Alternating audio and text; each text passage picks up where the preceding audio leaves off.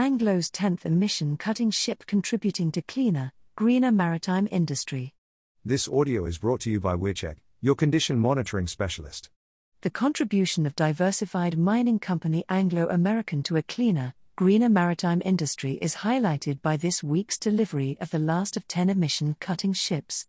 The maiden voyage of the Ubuntu Liberty vessel from China to South Africa will mark the successful on time transfer of all 10 ships built over the last three years by Shanghai Waigaoqiao Shipbuilding, located along the mouth of China's Yangtze River. The final vessel of the Ubuntu fleet is on its way to Saldanha Bay to collect iron ore from South Africa's high quality producing Kumba operations in the Northern Cape, a repeat of what the first Ubuntu Harmony vessel did a year ago. The fleet emits 35% less carbon dioxide into the air than ships fueled by conventional marine oil fuel.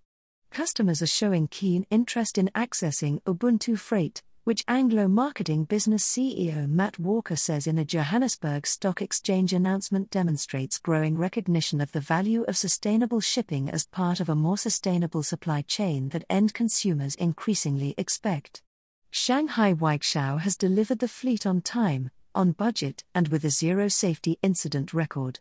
The Ubuntu fleet is a key component of Anglo's ambition to achieve carbon neutrality for its controlled ocean freight by 2040, aligning with Anglo's sustainable mining plan commitment carbon neutral operations across its mines by the same year.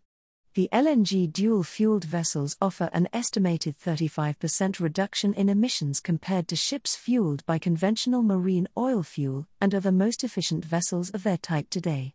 Since the first liquefied natural gas, LNG, dual fueled new build ship was loaded, more than 6.4 million tons of iron ore and steelmaking coal across global shipping routes. Additionally, the fleet has conducted 30 plus refueling stops for LNG in locations such as Singapore and Malaysia, amid the shipping industry being responsible for some 3% of the world's greenhouse gas emissions. Green hydrogen. As reported by Mining Weekly last year, Anglo has established a framework of initiatives for the decarbonization of its maritime activities, including energy saving devices fitted to existing vessels, the use of voyage optimization software, and a focus on exploring, trialing, and adopting alternative, sustainable fuel options, including sustainable biofuel, green methanol and ammonia, and, further down the line, green hydrogen. The use of LNG is also expected to lead to a reduction of nitrogen oxides and particulate matter from vessel exhausts, while new technology also eliminates the release of unburnt methane. The dual fueled Capesize Plus fleet is part of an ambition to achieve carbon neutrality for controlled ocean freight by 2040, with an interim target to reduce emissions from these activities by 30% by 2030.